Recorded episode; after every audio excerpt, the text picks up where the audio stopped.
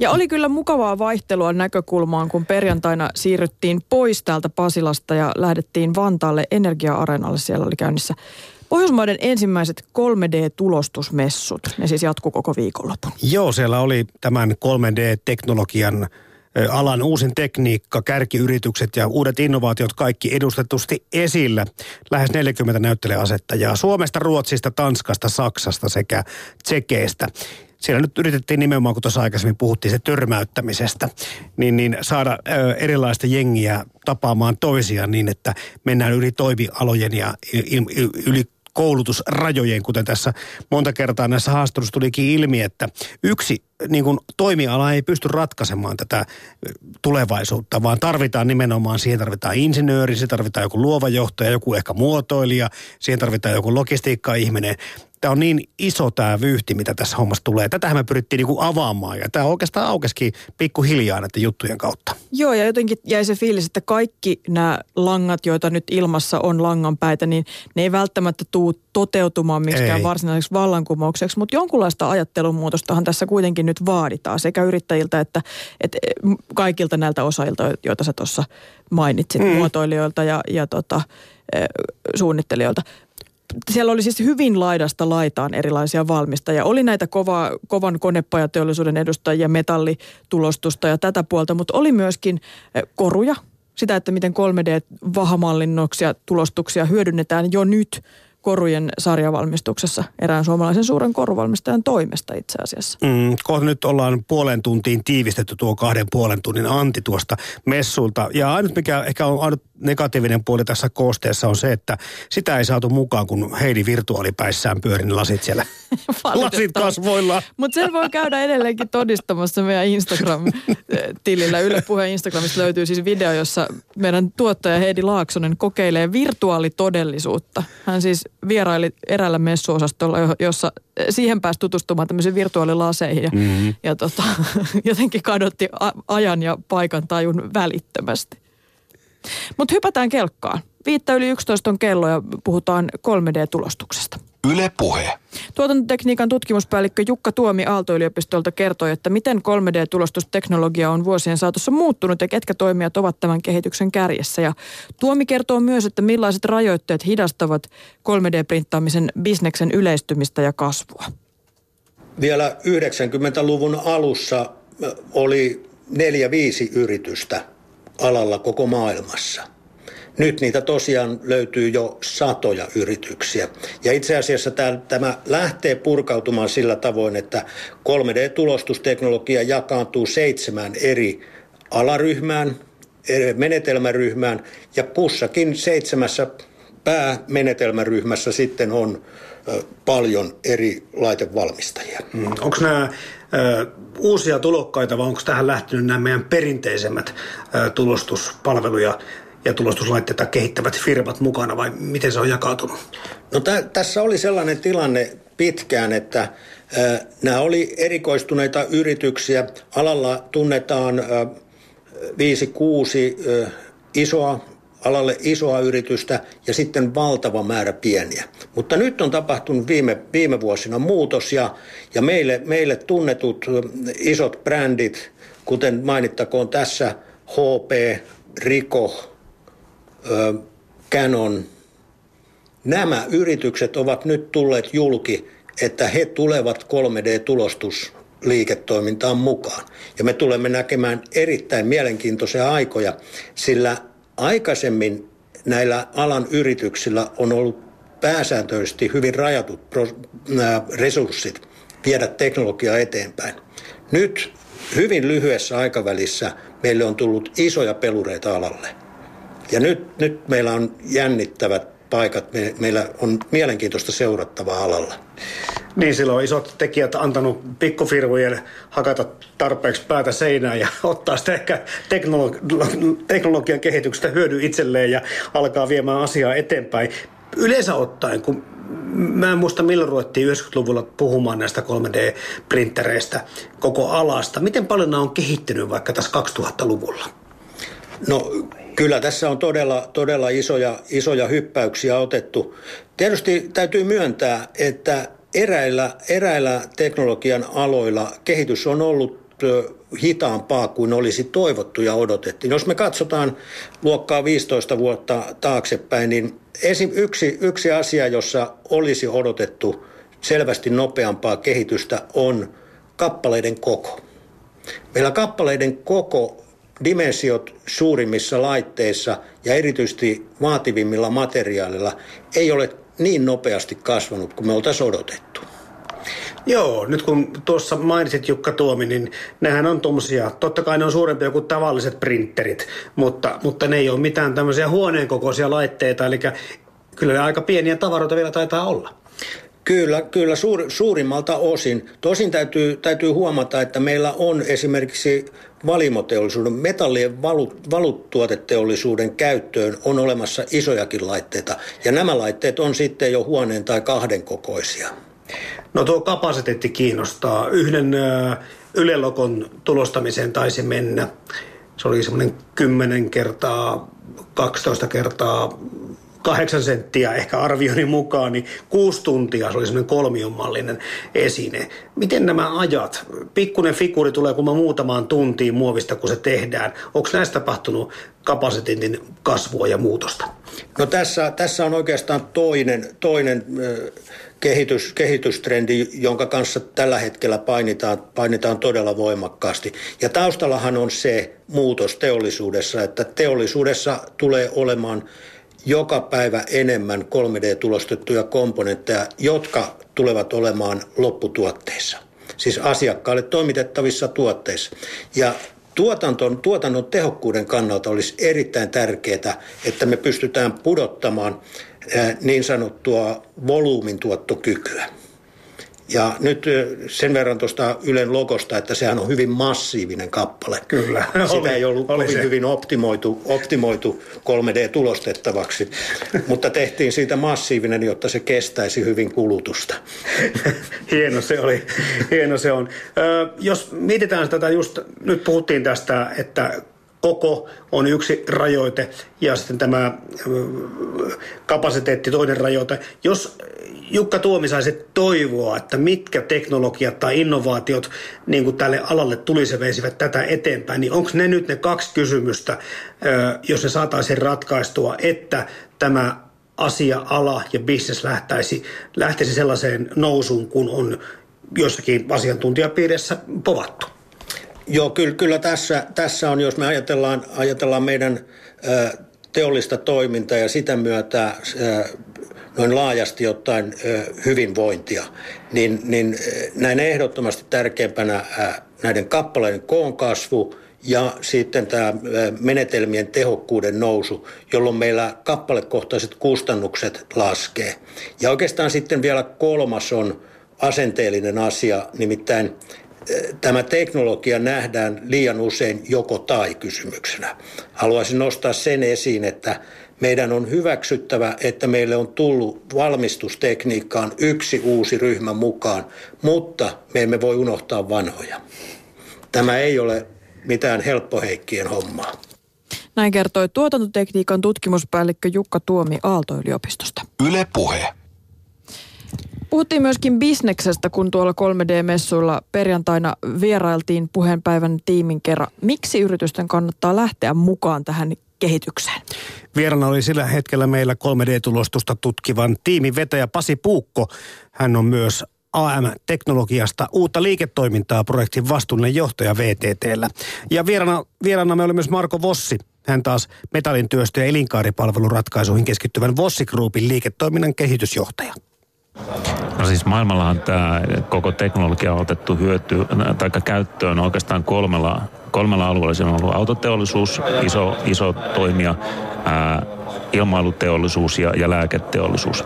Ja, ja tota noin, niin, nämä on kaikki tämmöisiä aika tutkimusintensiivisiä aloja ja, ja tota noin, niin, ehkä se yksi tekijä tässä on ainakin ollut se, että Suomesta, Suomessa ei välttämättä näillä toimialoilla ollut sellaista veturi, veturia, joka olisi lähtenyt tätä, tätä niin kuin tuomaan, tuomaan esille. Et nyt sitten kun sovellusalueet tulee lisää ja näin, niin tää, nämä mahdolliset Suomessa ruvennut kasvamaan ja, ja sitä kautta kiinnostus myös lisääntymään. Varmaan kustannukset on tietenkin yksi kysymys, mitä, mitä tässä ilman muuta sitä täytyy tulla sitä, sitä hyötyä siitä käytöstä ja, ja tota, siihen se, se loppupeleissä sitten niin kuin kulminoituu, että, että tota, mitenkä sieltä saadaan eurot, eurot takaisin. Ja, ja tota, tämä on tärkeä asia ilman muuta. Toinen puoli on tietenkin se, että, että tota, kyse on kuitenkin suhteellisen, sanotaan nyt, ei nyt ehkä monimutkaisesta teknologiasta, mutta kuitenkin sen, semmoista, että se vaatii sitä, sitä tuota läpikäymistä ja, ja sitä ymmärrystä sinne taustalle. Ja, ja tavallaan tätä, tämän, tämän syntyminen vie oma aikansa. No Marko Vossi, miten te olette tullut lähteneeksi mukaan tähän 3D-toimintaan, bisnekseen? No varmaan ihan ensimmäinen äh, tämmöinen idea siihen, että, että tota, tätä aihetta kannattaisi ruveta tutkimaan, niin oli, oli tuossa joku neljä 5 vuotta sitten luin yhden artikkelin, missä, missä tota, oli, että kaikki tulostaa kohta kotona kaiken ja, ja kun me tota, taas myydään näitä konepajojen koneita ja, ja, ja on totuttu siihen, että, että tämmöisissä tehtaissa valmistetaan nämä, nämä tota, erinäköiset tuotteet ja yhtäkkiä jos kaikki valmistetaan kotona, niin ajattelin, että tätä kannattaa tutkia, että meneekö meiltä business alta ja, ja tota, sitten niin, niin, niin lähdin vaan kiertelemään maailmalle messuja ja seminaareja ja siellä sitten niin, niin, niin alkoi hahmottua, että täälläkin on tämä tuotantopuoli erikseen, että tämä ehkä tämä tunnetumpi, tämä muovikotikulostaminen, mitä on joka puolella, niin se on vähän omansa. Ja sitten tämä tämmöinen, että tehdään ihan teollista valmistusta, niin, niin, niin se on sitten omansa ja, ja ollaan haluttusti keskittyä siihen. Mm. Ja te ette näe tätä nimenomaan kulueränä, vaan investointina tulevaisuuteen teidän firmassa? Öö, no siis tämä on ehdottomasti investointi tulevaisuuteen, että, että me nähdään, että tämä tulee, tämä tulee seuraavien vuosien aikana tosi isolla ryminällä niin kuin teollisuuteen ja lyö, lyö ihan varmasti läpi ja, ja tota, koneiden tehokkuudet kasvaa ja sitä myötä niin, niin, niin sovelluskohteita tulee koko ajan enemmän ja enemmän ja ja nyt tässä, mitä, mitä aiheen parissa on touhuttu sekä VTTn kanssa yhteistyössä että, että näiden asiakas, muiden asiakasyrityksien kanssa, niin, niin, niin kyllä siellä on paljon, paljon uudenlaisia tuotteita tulossa ja, ja niitä hyötyjä on nähtävissä.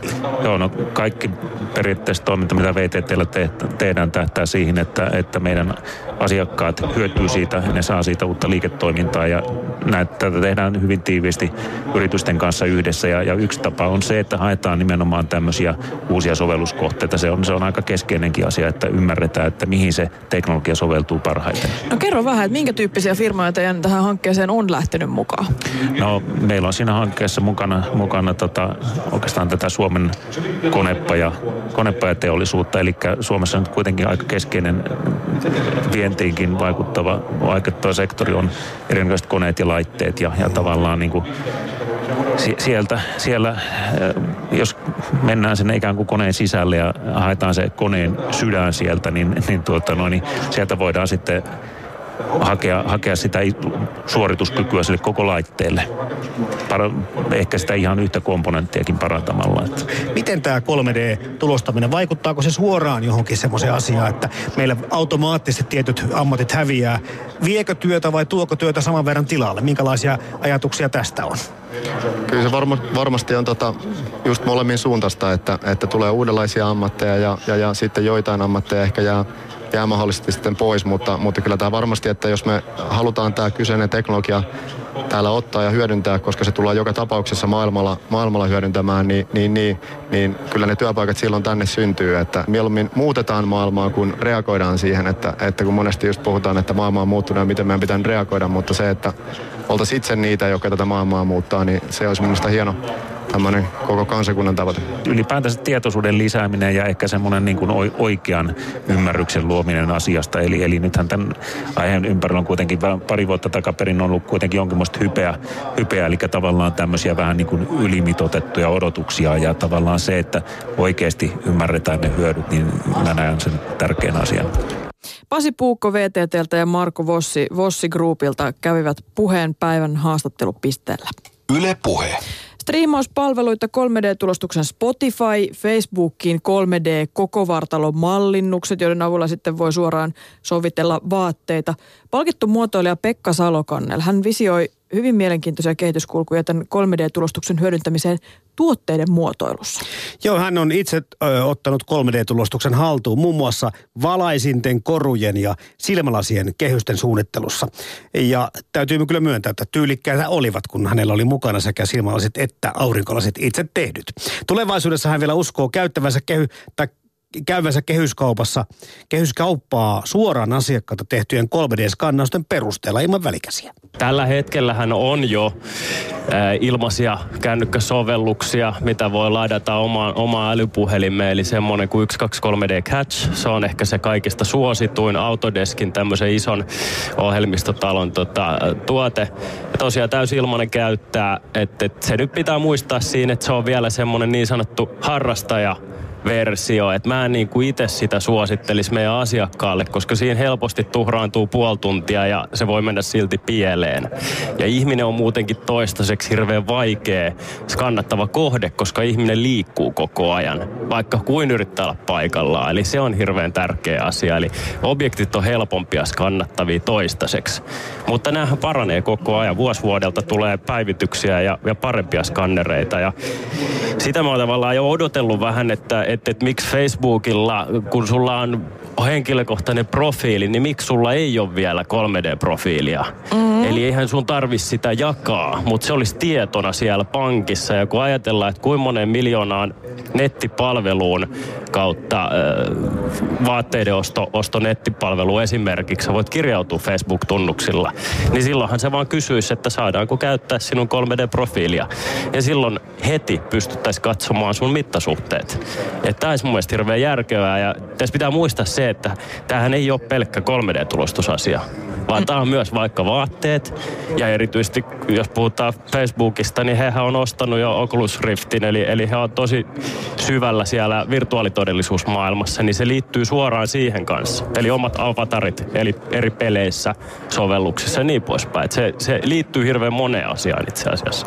No miten se tarkoittaa sun omalle ammattikunnalle, muotoilijan työlle? Minkälainen muotoilijan rooli on tulevaisuudessa, jos itse voi ikään kuin helposti suunnitella ja myöskin tulostaa asioita, niin mihin, mihin muotoilija tarvitaan? No, no toisaalta jo nyt, jos mä ajattelen mun vanhoja luokkakavereita, niin kolme on jo niin kuin käy, käyttäjä, käyttäjäystävällistä syys, tota, ää, muotoilijoita niin sanotusti tai palvelumuotoilijoita eli, eli UX-puolella, eli eihän hekään tee enää tuotteita. Et siis muotoilijan kenttä vaan laajenee ja totta kai sitä perinteistä pysyy, että eihän se häviä varmasti mihinkään, mutta se vähenee. Mutta tota, se, miten se voi tulla muuttumaan, niin on se, että to, toisista muotoilijoista, jotka on tuotteiden kanssa tekemisessä ja 3D-tulostuksen kanssa, niin niistä voi tulla vähän niin kuin laadunvalvojia. Mm. Eli tavallaan ne koordinoi jotain asiaa, eli että ne katsoo, että tässä on... Ö, että tuolin, tuolin vaikka ergonomia on, tässä on mitat ruokapöydän tuolille ja tässä on lepotuolille. Ja sitten kun se käyttäjä pääsee itse niin kuin käsiksi siihen tietoon ja niin, niin sanotusti suunnittelemaan sen tuolin, niin siellä on ollut muotoilija tavallaan taustalla luomassa ne perusmittasuhteet valmiiksi, että se tulee toimimaan se tuote. Eli sama, mikä näissä silmälaseissa on ihan sama asia, että se on mun, mun tota, ammattitaito, mikä tekee sen, että ne istuu oikeasti sitten ihmisten päällä mutta tota, että vaikka me sallittaisiin ihmisten lisätä pieniä yksityiskohtia niihin ja niin edelleen, niin, niin se on niinku mun työ, että, että se tulee toimimaan käytännössä tuote. Mm. Mutta se, se on yksi puoli siitä, että, että kyllä muotoilijan työ tulee muuttumaan, mutta kyllä myös se perinteinen muotoilu siellä taustalla on. Niin sä oot tietystikin muotoilijana siinä erityisessä asemassa, että, että mahdollisesti tämä 3D-tulostus myös muuttaisi sitä, että miten se rakentuu se koko teollisuus ilman välikäsiä, ilman jakelijoita. Joo, siis et sama, sama tosiaan taas jälleen kerran. Mä toitotan tätä usein, että kattokaa mitä musiikissa tapahtuu, kattokaa mitä videossa tapahtuu, että sieltä saa hyviä vihjeitä, että mitä tulee tapahtumaan 3D-tulostuksessa ja tuotteissa. Eli, eli sieltä kannattaa, että pitää tuntea historiaa, jotta voi löytää ja, ja luoda uutta.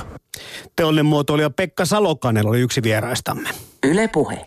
Aalto-yliopiston pyöräilyä harrastavat tohtorikoulutettavat Kim Niklas Antiin ja Tuomas Pärnänen perustivat vuonna 2010 Ideas to Cycles-yrityksen, joka hyödyntää myöskin tuota 3D-tulostusta sekä fillareiden valumuottien että osien ja varaosien tuotannossa. Minkälaista 3D-pyörätuotanto on, siihenkin päästiin perehtymään. Pointti tässä 3D-tulostuksessa on se, että me voidaan tehdä minkä näköisiä pyöriä hyvänsä. Eli se muotokieli on hyvin vapaata verrattuna perinteisiin valmistusmenetelmiin. Eli jos asiakas tykkää vähän kulmikkaammasta, niin voidaan tehdä semmoinen stealth-hävittäjä. Tai jos tykkää pyöreämmästä, niin miksei semmoista. Ja voidaan tehdä siroja rakenteita, voidaan tehdä vähän niin kuin paksumpia rakenteita. Että kaikki on mahdollista ja pointti on juuri se räätälöitävyys. Se, että saadaan rakennettua niin kuin ne haastavat osat siitä mm. pyörästä 3D-printtaamalla ja sitä kautta valmistettua runko, niin kyllähän se tietysti hinnassa näkyy, mutta, mutta kohtuu edullisesti pystytään valmistamaan semmoinen geometria, mikä voi olla yksilöity. Meillä ollaan käytetty oikeastaan kaikkia mahdollisia materiaaleja, mitä saatavilla on. Tuossa on pari eri reittiä, mitä voi käyttää 3D-tulostuksessa tuommoisen fillarin valmistamiseen. Me ollaan aloitettu ihan siitä perinteisestä, printataan vahamallit, vahamallista tehdään valumuottia, valumuottiin valetaan metallia ja tätä kautta ollaan tehty osia sitten voidaan skipata se vahamallin tekeminen ja suoraan printata hiakasta se valumuotti ja siihen valaa metallia. Tätäkin me ollaan tehty. Sitten nyt tässä viimeisimmissä versioissa me ollaan suoraan tulostettu metallista, eli, eli ollaan skipattu se muotin valmistus kokonaan. Ja sitten on myös tämmöisiä epäsuoria menetelmiä, Tuomas voi kertoa niistä Joo, tosiaan sitten puolella ei voida suoraan printata sitä esimerkiksi hiilikuiturakenteita, niin me ollaan tehty niin, että sitten printataan ne muottiosat ja siihen päälle pistetään laminoimaan hiilikuituosia tavallaan se kestävyys ei ole pelkästään materiaaliominaisuus, vaan myös se, että minkälainen se design on, niin se vaikuttaa siihen lujuuteen. Ja nyt se hyvä puoli 3D-tulostuksessa on se, että koska me voidaan varioida sitä muotoa kohtuu vapaasti, niin me voidaan myös optimoida nämä rakenteet kuormituksen mukaisesti. Eli me voidaan laittaa materiaalia vain sinne, missä tarvitaan, mutta voidaan laittaa sitä riittävästi sinne. Eli saadaan hyvin optimaalisia rakenteita. Tätä kutsutaan topologian optimoinniksi me ollaan sitäkin harrastettu. Eli, eli siinä mielessä materiaalit alkaa olla tänä päivänä 3D-tulostuksessa aika hyviä ja loppu on sitten suunnittelijasta kiinni, että hän suunnittelee riittävän kestävän rakenteen. Eli tietyllä tavalla oikea materiaali oikeaan paikkaan. Miten tämmöinen niin ympäristöystävällisyys? No mä oon aina lähtenyt siitä, että pyöräily itsessään on jo niin ympäristöystävällistä, että se, että onko, onko fillari tehty jostain biomateriaalista, niin se on ihan yhden tekevää siihen nähden, että valitsee polkupyörän vaikka autoilun sijaan, että metalliprintit on totta kai kierrätettävissä ihan perinteisin menetelmin, eli Eli voidaan laittaa metallikeräykseen ja sitten tämmöiset hiilikuitupyörät voi mennä energiajakeeseen. Ja sitten totta kai jos ihminen panostaa fillariin enemmän, niin hän ehkä haluaa käyttää sitä pitempään ja sitten sitä kannattaa korjata myös. Eli näitä fillareita voidaan korjata ja silloin parikymmentä vuotta voi olla ihan kohtuullinen käyttöikä. Kun me ollaan kerran tehty asiakkaille vaikka polkupyörää, jota joku osa hajoaa, niin me voidaan aika nopeallakin aikataululla tulostaa uusi osa ja korvata se rikki mennyt osa tällä uudella osalla. Eli, eli ei tarvitse pitkiä aikoja odottaa mitään varaosia kiinnostaa esimerkiksi. Se ajatus on se, että me molemmat ollaan aikamoisia pyöräintoilijoita, että itselläkin pitkä aika ollut se ajatus, että kuitenkin opiskellut semmoista rakenneteknisiä asioita ja sitten ollut ajatuksena, että pyörä haluaisi rakentaa, mutta se on kuitenkin haastava, haastava geometria kuitenkin. Sitten tapasin Kimi ja siinä alkoi niinku semmoisia yhteisiä ajatuksia olemaan niin paljon, että päästiin ihan siihen asti, että saatiin valmistettua runkoja. Jos ajatellaan sitä, tätä nyt tätä kuuden vuoden tai reilu viiden vuoden historiaa teidänkin yrityksellä, niin miten paljon tämä asia on mennyt eteenpäin? Miten paljon ala ja materiaalit ja tulostimet on, työtä ovat kehittyneet? Kyllä materiaalit on mennyt eteenpäin. Että nuo muoviprintit oli ne, mitkä löi ensimmäisenä läpi ja metalli on ollut pitkään haastavampi. Et nyt viime vuosina on metallien ominaisuudet alkanut lähentymään sitä, mitä voi odottaa perinteisiltä metalliosilta. Eli, eli materiaalit on, on tullut eteenpäin. Hinnat on laskenut totta kai, eli tälläkin messuilla on näytöllä ihan parin tonnin printtereitä. Jokainen voi ostaa semmoisen kotiinsa, se ei ole kohtuuttoman hintasta. Metalliprinterit on, he huitelee edelleen siellä monta sataa tuhatta viiva miljoonakin voi olla mm. tämmöinen iso järjestelmä. Että ne on vielä kovissa hinnoissaan, mutta mä uskon ja oikeastaan tiedänkin, että hinnat tulee alas tulevaisuudessa ja siinä vaiheessa me ollaan valmiita tämän meidän tekniikan kanssa. Aalto-yliopiston tohtorikoulutettavat Kim Niklas Antiin ja Tuomas Pärnänen kertoivat pyörien 3D-tulostamisesta. Yle.fi kautta puhe. Ja Nordic 3D Expossa viime viikon perjantaina tutustuttiin myös 3D-tulostettuun taiteeseen. Tai ainakin 3D-tulosteiden hyödyntämisestä hyödyntämiseen taiteessa. Yksi alan pioneereista Suomessa on kuvanveistäjä Satu-Minna Suorajärvi. Äkkiseltään voisi kuvitella, että hänen lämpimien tässä hetkessä olevien ihmishahmojensa ja tämän sliipatun tekniikan välillä olisi ristiriita. Joo, mä en näe siinä mitään ristiriitaa. Että ihan samalla tavalla kuin ihminen aikanaan varmaan niin kuin sormiväreistä siirtynyt pensseliin tai äh, sanotaan kirveksestä äh, moottorisahaan tai jostain taltasta niin kuin mekaaniseen talttaan CNC-jyrsin tai laserleikkaukseen. Tämä on vaan niin kuin, äh, uusi laite. Että ei se, että taiteilija varmaan se teosajattelu tapahtuu niin kuin aivoissa. Ja sitten laitteet on erilaisia, että mä käytän välillä sormilla maalaan ja, ja tota noin hion käsin ja, ja sitten mulla on vaan niinku se arsenaali se, että siellä on sähkö, sähköakkuporasta niinku moottorisahaan ja sitten on niinku tämä 3D-tulostin ja laserleikkaus ja kaikki tämä CNC-jyrsintä, että mä hallitsen niinku sen vaan sen, mikä on nyt mahdollista. Että en mä näe sitä sillä ei ne mitenkään ero, laitteita kuin laitteita. Kerro vähän vaikka tästä teoksesta, jossa siis toinen puoli on nainen ja toinen mies ja sitten he yhdistyy vähän niin kuin törmää tuossa puolivälissä. He näyttää hieman tuommoisesta vanhasta elokuvasta, klassikkoelokuvasta otetulta parivaljakolta. Ja siinä on tosiaan tämmöistä, tämä on nyt muoviveistos, muoviin tulostettu, mutta siinä on hyvin erilaisia muotoja ja hyvin erilaisia pintoja. Joo, tämä on niinku, mä oon tämmöinen äh, Casablanca ja, ja Lauren Bacall fani. Ja tässä on sitten tämmöinen Lauren Bacall Humphrey Bogart tausta, film noir. Ja, ja sitten mä oon nämä kaksi reliefiä yhdistänyt ja hakenut sit tosi monimutkaisia niin kuin tämmöisiä matemaattisia kaavoja. Siinä on siniaaltoja, mitkä törmää. Ja sitten jossain vaiheessa se näyttää vaan niin kuin, hei toi olisi tosi makea tulostaa. Ja sitten mä vaan tulostan ja katon. Ja sitten voi olla, että mä en ihan tykkääkään. Mä lähden hioa sitä, muokkaa sitä, poistan, leikkaan. Ihan samalla tavalla kuin mä oon aina tehnyt ennenkin.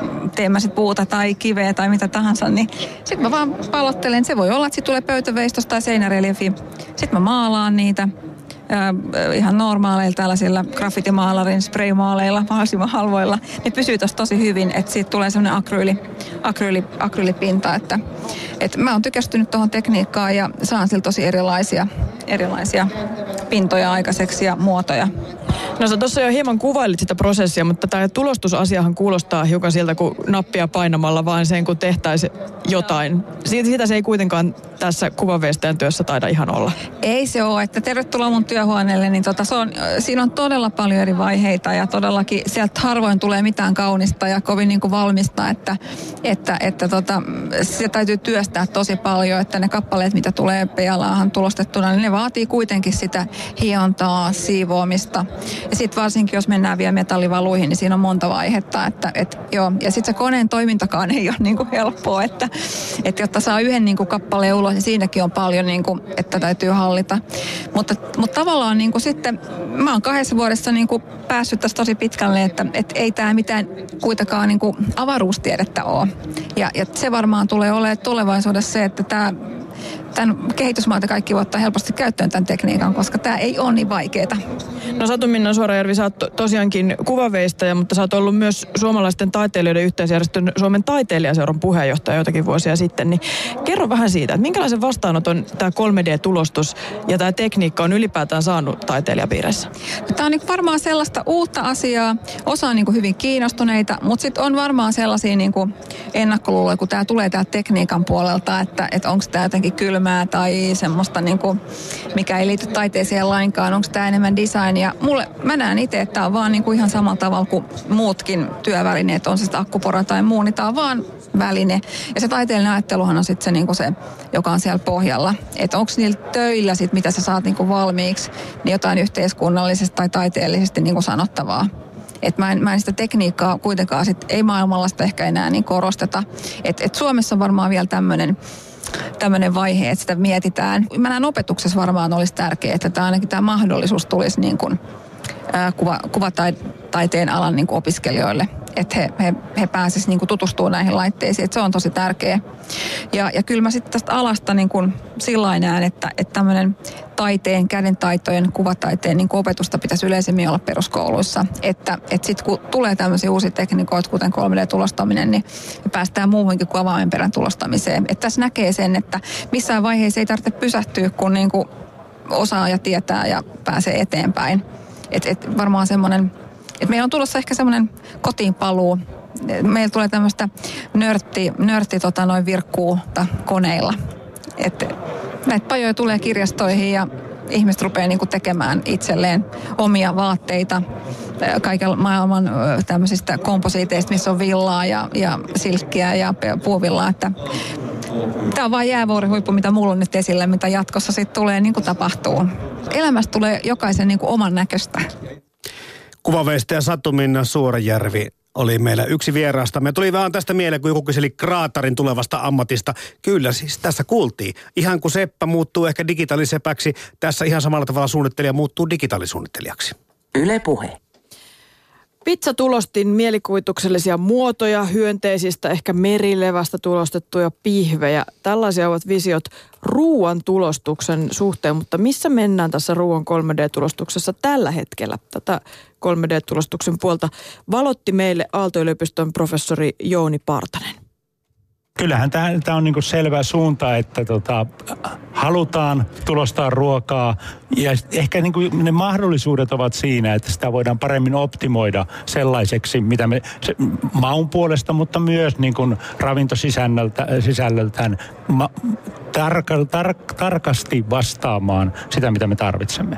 Ja no se on niinku ehkä se konsepti, minkä takia tätä kehitellään maailmana käytännössä siellä nyt ei ole vielä löytynyt niin sitä hyödyllistä puolta näissä asioissa. Teoriassa pystytään, voidaan tehdä tietyn tyyppisiä sokeri, kolmiulotteisia kappaleita, joita sitten voidaan syödä, mutta kyllä tässä vielä ollaan siinä, siinä tietysti ruoassa on monen, monenlaisia eri aineita ja tämmöisten monenlaisten erilaisten aineiden printtaaminen on yhä haastavaa samalla kertaa. Ja, ja, ja siinä ehkä on se syy, minkä takia ei olla vielä niin pitkällä kuin ehkä voitaisiin olla. Ja varmaan menee vielä aika paljon aikaa ennen kuin, ennen kuin todella siinä, siinä kahvinkeittimen vieressä on 3D-printeri ruoka Käytännössä tota, sanotaan näin, että kyllä visioida, visioida, visioida ollaan jo tehty pitkään, mutta tota, ja, ja tota, kyllä, kyllä se kuitenkin on aika monimutkainen prosessi. Kyllä tietysti jossain mielessä ideana on, että sulla on iso, asa, ra, ra, iso äh, tota, joukko raaka-aineita, niitä sitten, niistä sitten voidaan sekoitella erilaisia kombinaatioita ja, ja sen jälkeen niistä voidaan tehdä hyvän näköisiä, niihin voidaan lisätä, lisätä jotain luonnollisia väriaineita, jonka jälkeen niistä saadaan oikein tosi, tosi kuulin näköisiä ja tämän tyyppistä voimme, me voimme lyömme näytölle, että tämän tyyppisen haluan ja se tekee sen itse. On olemassa niin kuin tämmöisiä tutkimuslaitteita, jotka pystyy juuri tekemään tämmöistä pastaa e, äärimmäisen mielenkiintoisen muotoisina, kukkia, tota, tota, lim, limittäin olevia elementtejä siellä. Tä, kyllä tällaista tehdään tutkimuslaitteille jo tänä päivänä, mutta, mutta, ei, mutta ei vielä kuluttajalle. Kyllähän meidän ehdottomasti tar- ö, tota, kohteena on niin kuin mielenkiintoinen, monipuolinen, tota, hyvän makuinen, monivivahdekkaan makuinen tuote. Onko se kotiruokaa vai jotain jossain pikaruokalassa, pikaravintolassa syötävää ruokaa? No, tota, no varmaan se alkaa pikaravintolasta, mutta sitten myöhemmin tietysti se siirtyy kotiruoksi, niin kuin kaikki muukin, jos tämän tyyppinen 3D-tulostus mahdollisesti. Kyllä tämä niin kuin luonnonmukaisuus on semmoinen, semmoinen konsepti, joka tässä ollaan menossa siihen suuntaan enempi. Ja 3D-tulostaminen, se avaa mahdollisuuksia, mutta mun mielestäni ruoka ehkä ei ole niitä ensimmäisiä, johon mä sitäkin äh, haluaisin soveltaa. Mielenkiintoinen aspekti tässä on semmoinen, että silloin kun alussa 3D-tulos tota, aloitettiin, niin yksi uusi materiaali oli, oli tämmöinen tärkkelyspohjainen materiaali. Ja sen mä muistan, tämä oli 90-luvun alussa ja silloin mainittiin, että, tota, että nämähän voi sitten syödäkin, mm-hmm. nämä, nämä 3D-tulostetut kappaleet. Ja, ja tämä oli 90-luvun alussa oli tällaista. tällaista tota, bio, ja, ja se, se, oli biopohjainen materiaali ja, ja kyllähän t- taas uusia mahdollisuuksia tulee sieltä kautta. Ja tärkein ehkä on, että me voidaan täysin optimoida se ruo, ruo, ruoan tota, siihen, mitä se henkilö tarvitsee. Ja, ja se voidaan niin tehdä jopa automaattisesti. Voidaan lähteä siitä. Ja sitten tietysti tar- tar- tarkoituksenmukaista on, että optimoidaan se ravinnesisältö, optimoidaan se maku semmoiseksi, että se henkilö haluaa sen. Ja nämä molemmat voidaan tehdä kyllä. Mutta tota, ja, ja ehkä niin kuin, se on niin kuin se suurin, suurin hyöty tässä, mitä mä näen. Näin kertoi Aalto-yliopiston professori Jouni Partanen, jonka tapasimme perjantaina, kun teimme puheenpäivän lähetystä Vantaalta 3D-messuilta. Ja kaikki nämä jutut löytyy toki sitten Yle Areenasta.